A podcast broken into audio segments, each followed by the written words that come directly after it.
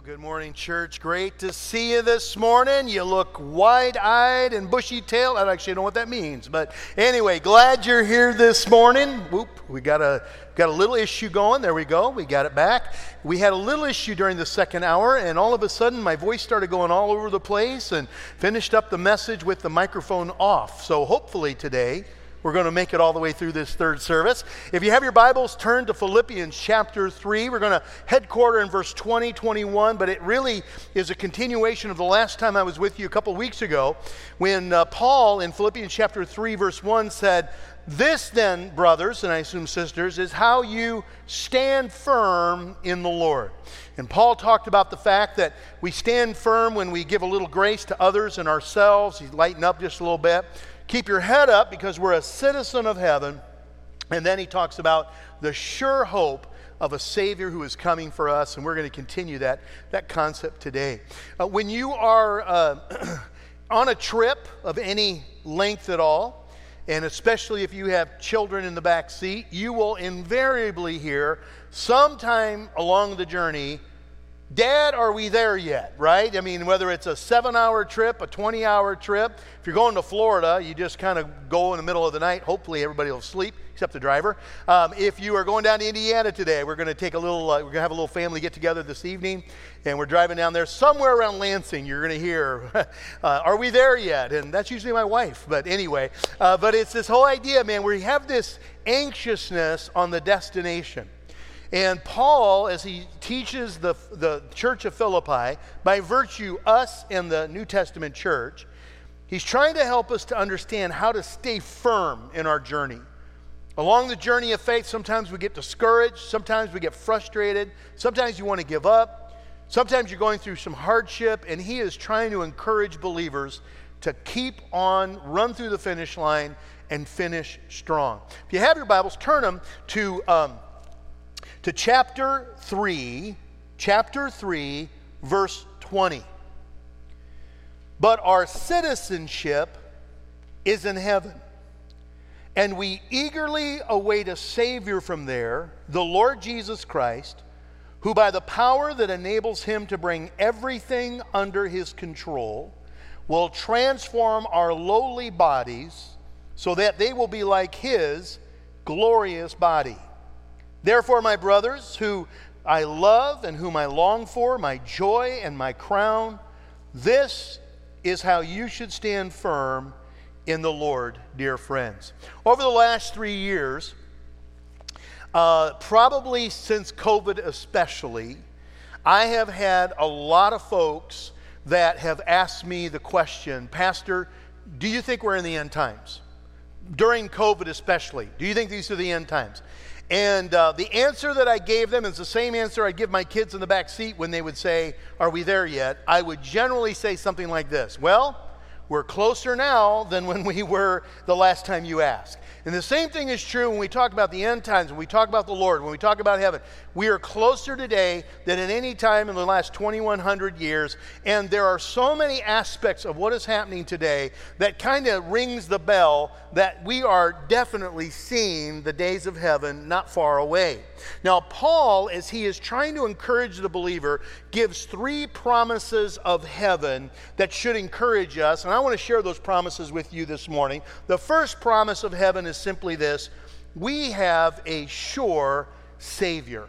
Notice he says in this passage, he says, uh, and we eagerly await a Savior from there, the Lord Jesus Christ. Paul says you keep firm because you know you got a sure Savior. Now, when we talk about Jesus being our Savior, we have to talk about different aspects of it. For example, we look at the past, and when Jesus died for our sins, and when we came into a relationship with Christ, Paul, sa- Paul says um, that you, you declare right with your mouth that Jesus is Lord and you believe in your heart that God raised him from the dead. Or maybe, like John said in the, in the book of John, he said, To all who receive him, to all who believe in his name, he gives them the right to be called children of God. Or maybe it's like Jesus says in this way when he says, You must be born again there is a point in our life where we accept what Christ has done for us. We ask for his forgiveness. And it's interesting when, when we accept Christ as our Savior, our sins are forgiven. He saved us in the past. But he's still working in your life today. He's changing you. He's changing your character. He's developing you. And so He's currently saving us. But Scripture also indicates there is a future day when Christ is returning, or should we pass away, we are going to Him. That is our coming salvation. So we understand that there is a Savior from heaven that is coming for us. But what I thought about maybe to talk about during this time is what is Christ going to be like when we get to heaven? When we think of Jesus, we think of the suffering shepherd, the, the meek Savior, the one who healed individuals, the one who died on the cross. Jesus said he came as a ransom sacrifice for many. But when he comes again, he's going to be very, very different. He's going to rule and he's going to reign. Uh, Revelation chapter 19, one of the images of Christ in his return looks like this it says, Out of his mouth, Jesus, comes a sharp sword with which to strike down the nations. He will rule them with an iron scepter. He treads the winepress of the fury of the wrath of God Almighty. And on his robe and on his thigh, this name is written King of Kings and Lord of Lords. There was a, an image, a graphic that was done a number of years ago. I wish I knew who the illustrator was, but in my mind it's very vivid and it's a picture of what Jesus and his coming is going to be like. It's just an artist rendition. And He's got long, white, flowing hair. Uh, scripture says that his hair was white as wool, very similar to mine, just a little longer. Uh, white, flowing hair, and uh, he was on a stallion. He had a sword, and uh, it was coming from his mouth. It says in this. Now, again, is that literal? I don't know. I don't know how exactly this is. It's his voice and command, but it's interesting that on his on his um, on the on the picture in this artist rendition, he had like a, a robe on, and you could just see his muscular bronze thigh, and there written on his thigh was King of Kings and Lord of Lords. Paul says in Philippians that while Jesus died in a humble way on the cross, God brought everything under his authority, that at the name of Jesus Christ, every knee will bow, every tongue confess, whether it be in heaven or under heaven or under earth. In other words, every, all of creation is one day going to kneel and acknowledge him as King of Kings and Lord of Lords. And you're either going to do that willingly by yielding your life to him, or there'll be a day where you will be forced to kneel, and that's painful, but every kneel, uh, everyone is going to acknowledge his lordship. That's the king that is coming.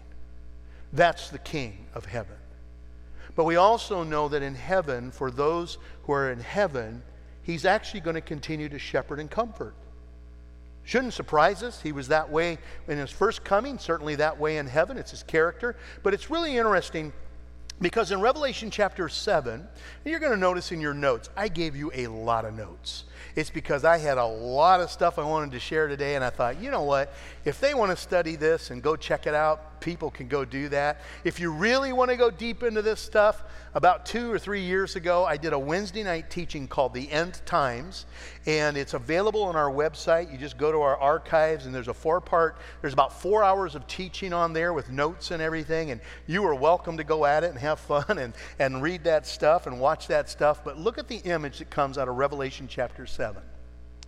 It says in verse 9, it says, And after this I looked, and there was a great multitude that no one could count from every nation, tribe, people, and language, standing before the throne and in front of the Lamb. And they were wearing white robes, and they were holding palm branches in their hands. Later on in that passage it says, And they were before the throne of God, and they serve him day and night in his temple. And he who sits on the throne will spread his tent over them. In other words, he will bring them in, they will be part of his clan and then it says this Never again will they hunger, never again will they thirst. The sun will not beat down on them or the scorching heat, for the Lamb is at the center of the throne and will be their shepherd, and he will lead them to springs of living water, and God will wipe away every tear from their eyes. He's shepherding, he's comforting. In this particular passage, those that are dressed in white are those whose sins have been wiped clean by the blood of the Lamb. They happen to be, this, this group are the martyrs for Christ, and they are coming before the throne of God. And it says that He will comfort them. Now, why would He do that? A lot of people, when we talk about there not being any tears in heaven, um, I agree with that. But I'm going to put a little caveat. Now, now, I'm giving you my thoughts on this. I think they're backed up by Scripture. I think they're pretty. But, but when people say there are no tears in heaven, I actually think there are going to be some tears in heaven. Because you'll notice it says, and he wiped away every tear from their eyes. Later on, he says the same thing. I think there's going to be a part in heaven because we retain our emotions, we retain our personhood.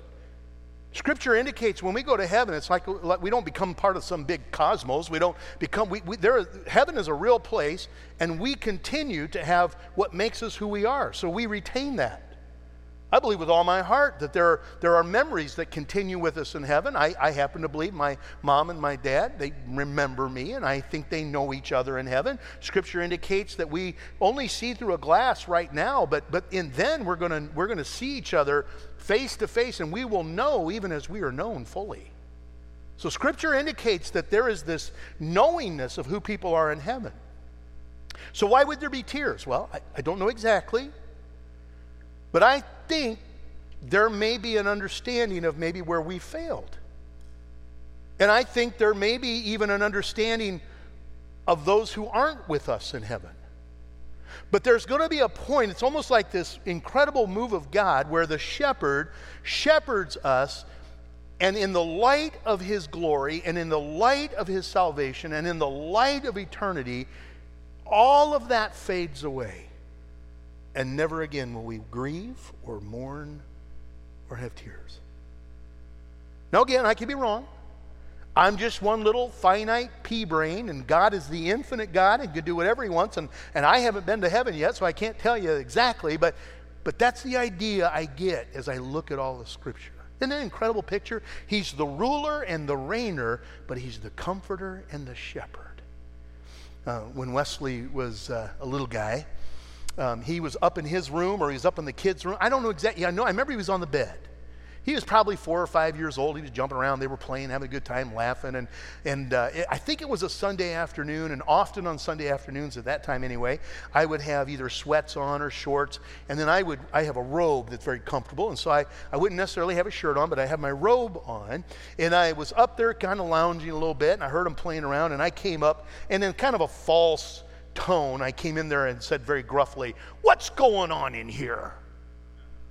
I'm not going to let this happen in here. And I went and jumped on the bed and I told Wesley, I said, What are you having fun for? And I began to tussle with him a little bit and stuff. And he was laughing and giggling. He didn't take me serious at all. And he fell down and he laid on my chest and he goes, Oh, my big, hairy, scary daddy. He thought I was the most powerful person in the world. I wish I was, but I'm not.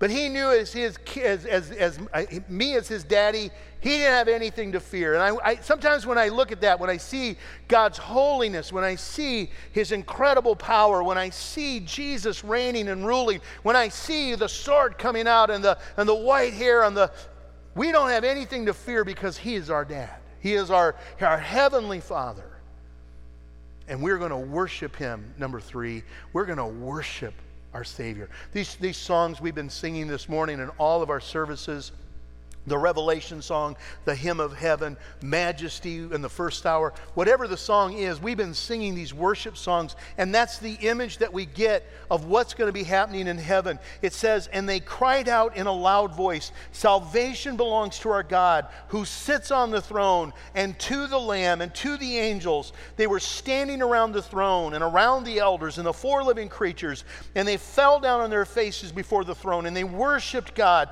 and they were saying, Amen and praise and glory and wisdom and thanks and honor and power and strength be to our God forever and ever. Amen. There is this massive worshiping of the Lamb that is going to take place. And if you don't like worship, you're going to hate heaven because there is going to be this incredible worship that takes place. And you have God and you have the Lamb on the throne, and there is going to be this incredible worship service that takes place. I like how John MacArthur says it. He says, Heaven is more than just a place, right? He says, simply put, we are going to be with a person as much as we are going to live in a place.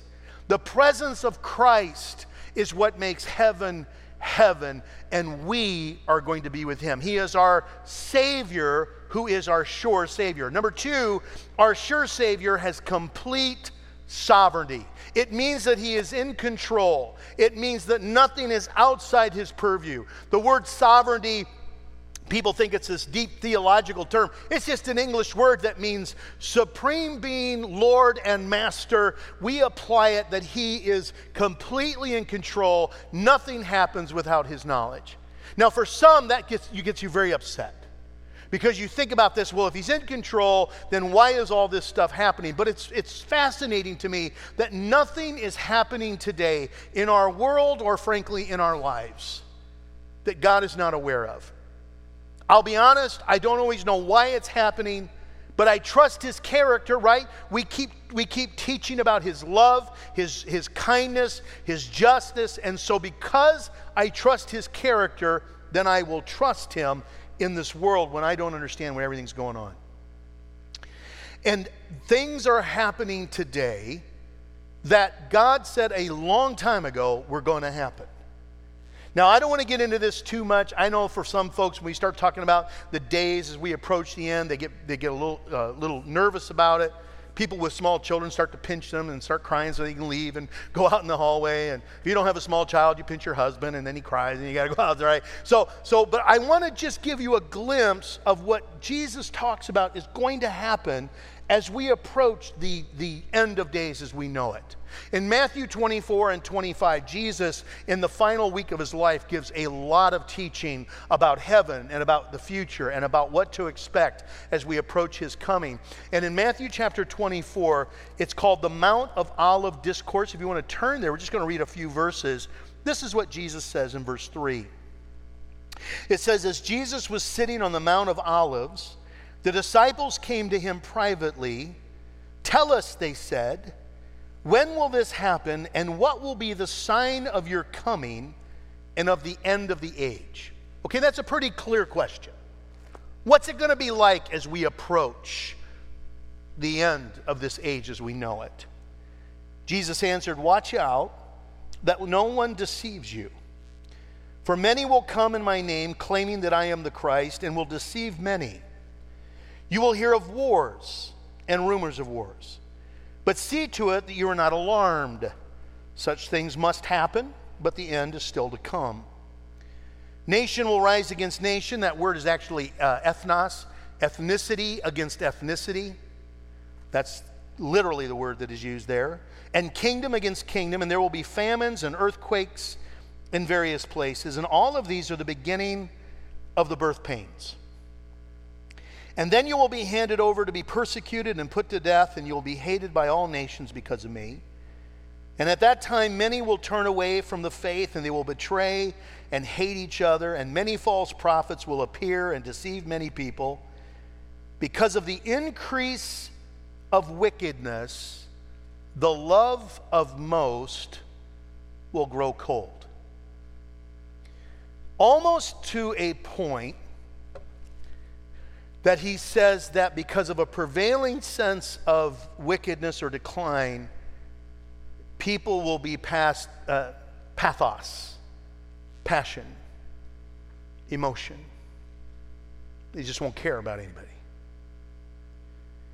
Now, there's a lot that's in those passages. I wrote them down in your, your notes. You're welcome to take a look at them. Notice how he says there's a prevailing culture of false, kind of a deceiving spirit. Yes, he says there'll be some who come and they, they say that they're Jesus, but this idea that as we approach those days, Jesus, 2,000 plus years ago, said, there's going to be this, this prevailing sense of false in the culture. And boy, do we see that happening. Right is wrong, wrong is right. Up is down, down is up. We, we see individuals that are pressed as a culture to declare that something that is clearly not true is true, and two plus two is seven. And if you don't believe that and don't declare that, you're canceled. And I know people get nervous and, oh, Pastor, they're going to cancel you. Uh, my, you know what? My sins were canceled at the cross 30 some years ago, and uh, that's just the way that it is. No emotion attached to it, no anger attached to it, no, no hatred attached to it. I'm fascinated. Right is wrong, wrong is right. I literally had a guy in the hallway come up to me. I know him very well. He said, I was just signing up for a, uh, like a workshop type thing and they ask me, What age do you identify as? He said, I didn't realize I could knock 10 years off my life. And so he said, I'm going to I'm going to be 10 years younger than I am. I said, Not me. I'm adding 14 years so I can start getting full Social Security now. what? What age do you identify as? Um, dog years. I'm, I'm eight. You'll notice he says there's going to be wars and rumors of wars. Notice how there's the increase of famine. There's economic chaos. You know what's interesting? Uh, in your notes there, I just I, I brought out some of these scriptures. But it's interesting that he says this. He says, a quart of wheat, Revelation 6 6, a quart of wheat for a day's wages. In other words, a day's wages will be required to pay for a quart of wheat. Why would he say that? Because a quart of wheat is what is considered essential just to sustain life. Just to live and have enough to live for the day will take a full day's wages. You think inflation's bad now? Pollution, ecological disaster, loss of life. All of that is talked about in Scripture, and you're, you're looking at it, you're going, This is terrifying, Pastor. No, because for the believer in Jesus Christ, this is never supposed to terrify you. Paul says that knowing this information and knowing the Savior who is coming, and I'm going to give you the rest of the story, we have a Savior who's going to rapture the church and is going to rescue us. All of this is under his control. Scripture says in 2 Thessalonians chapter 2 that the secret law or the secret power of lawlessness is already at work, but the one who now holds him back will do so until that day when he will let the hands off. That's the Holy Spirit holding back what could be happening in our world today. He's powerful, he's in control, he's sovereign, and Paul says, because you have a sure Savior and because he is fully in control, trust him. He knows what he's doing, he knows how to get you home safely. Number three, I love this last one. You have a secure hope. You and I both have a secure hope. Notice what the promise is. It says, Who by the power that he is able to bring everything under his sovereignty will transform our lowly bodies so that we will be like his glorious body. Now, listen, you can look elsewhere for understanding of what happens life after death. But looking at Scripture, heaven is not an idea and heaven is not a consciousness and it's not a force. It is a real place, very clearly defined, but also we will have a very real personhood in heaven. We don't become part of the collective. Again, I, am not going to look elsewhere for the answers to this. Jesus is really clear on this. Paul gets really clear on this. He says, You're going to be different but you're still going to maintain your personhood. Our emotions are, it's all going to be cleansed, but we're still going to have this stuff. But I want to show you how we're going to be different in heaven, okay? First of all, we're going to have different bodies. By the way, some of you, maybe that doesn't sound like great news, but for me, praise God. I'm going to be six foot two and a hundred and no, I won't be like that. But notice what Paul says in 1 Corinthians chapter 15, and he says it in a number of places. Here's what he says. Verse 42 to 45 he says, So it will be with our res- the resurrection of the dead, the body that is sown perishable will be raised imperishable, which means can't fade away. It is sown in dishonor. In other words, we, we die in dishonor, but we are raised in glory. It is sown in weakness, right? Because when we pass away, it's weakness, but it is raised in power. It is sown in a natural body. It is raised a spiritual body. If there's a natural body, he says, there is a spiritual body. Paul takes two known words that have never been combined and he combines them together to express what the resurrection body is going to be like. He calls us a spiritual body. It is a pneuma. The word pneuma in the Greek just means spirit. It's the same word that is used for Holy Spirit. You have a spirit, somata. Somata is the word for a fleshly body. Okay? This right here. He says you're going to have a spiritual body. And it's going to be like his, Jesus Christ, glorious body. So, what was Jesus like when he was raised from the dead? Well, you knew it was Jesus. You could feel him. You could talk to him. You could touch. Uh, you could touch him. He, he ate. Oh, praise God! He ate food in the resurrection body, which tells me there's going to be a Tim Hortons in heaven. chocolate, chocolate donuts all around. No bran muffins in heaven. And you're thinking, well, why, why in the world would you need to um, uh, eat? Because you're not going to perish, right? For the pure joy of it. I knew eating was fun. Now you're saying, well, Pastor, you're being foolish. Okay, I have a a finite brain. And He is the infinite God. And heaven is infinitely greater than anything I can imagine. And He uses banquets and He uses these terms to help this little pea brain comprehend just a portion of how glorious the hope is for us. So if I'm wrong, it's only going to be better than what I can understand. We're going to be different. Our bodies are going to be different. Our sinful memories and emotions will be filtered. I don't know how. Because Scripture seems to indicate, Jesus himself said it when he told the story of the rich man and Lazarus. He told the story about the rich man being not in heaven that he was aware of his past, he was aware of his brothers. In fact, he wanted somebody to go and preach to him because he didn't want them to join where he was at. Now, Jesus was trying to communicate something through that. I, I think it's pretty clear that there's a, a sense of consciousness in heaven. And yet, Scripture also indicates in the book of Revelation that nothing immoral, impure will enter into heaven. There's going to be there's going to be this transformation that takes place so that none of our sinfulness or sinful memories or even our sinful emotions will, will be there.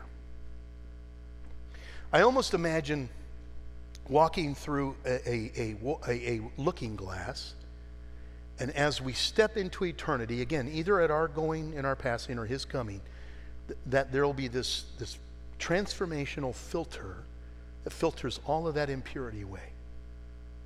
And you and I can't comprehend that because we have always been bound in some degree by our own sin nature. We, we don't know what it's like to be without that. But that's the promise that awaits for us. And then the one I, I just love this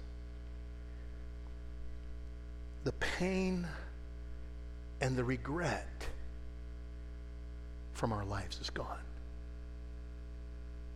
whether it be the regret and the pain from our own decisions or the pain and the regret by the decisions of others that have impacted us.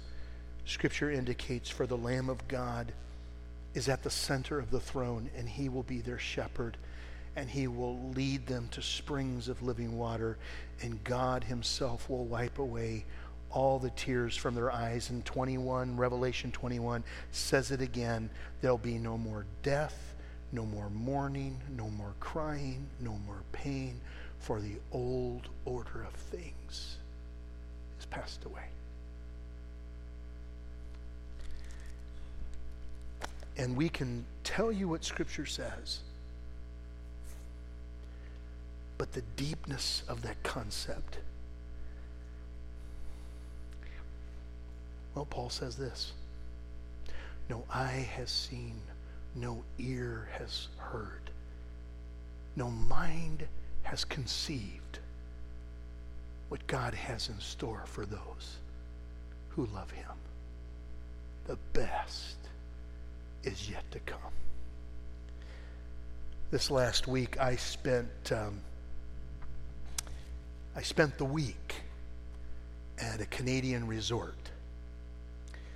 Uh, all due respect, Leona, to Canadians. I don't think resort means the same thing to you as it does to me.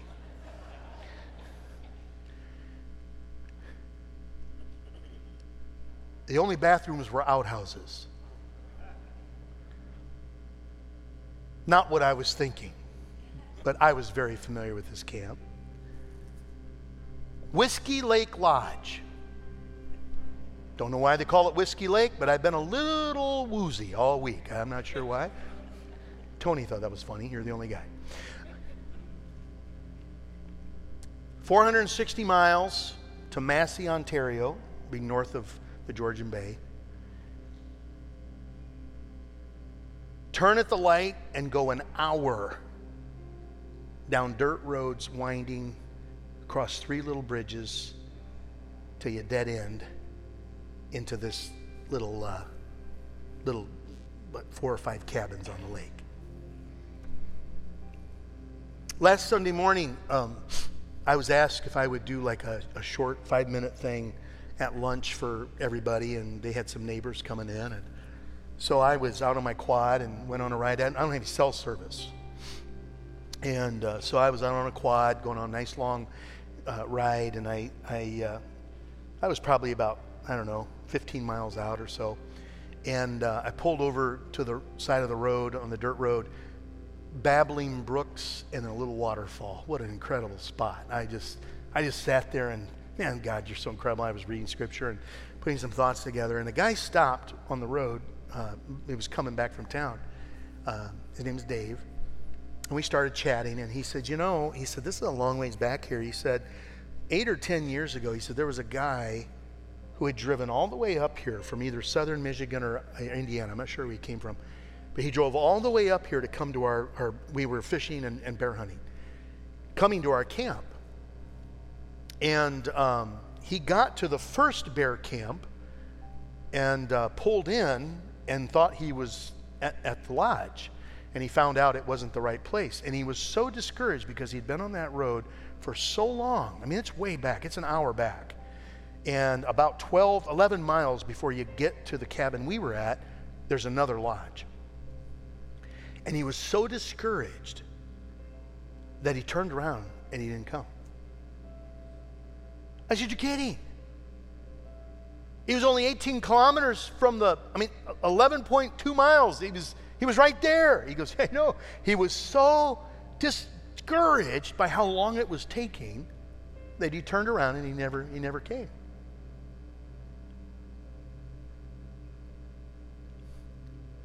He was this close. And he left.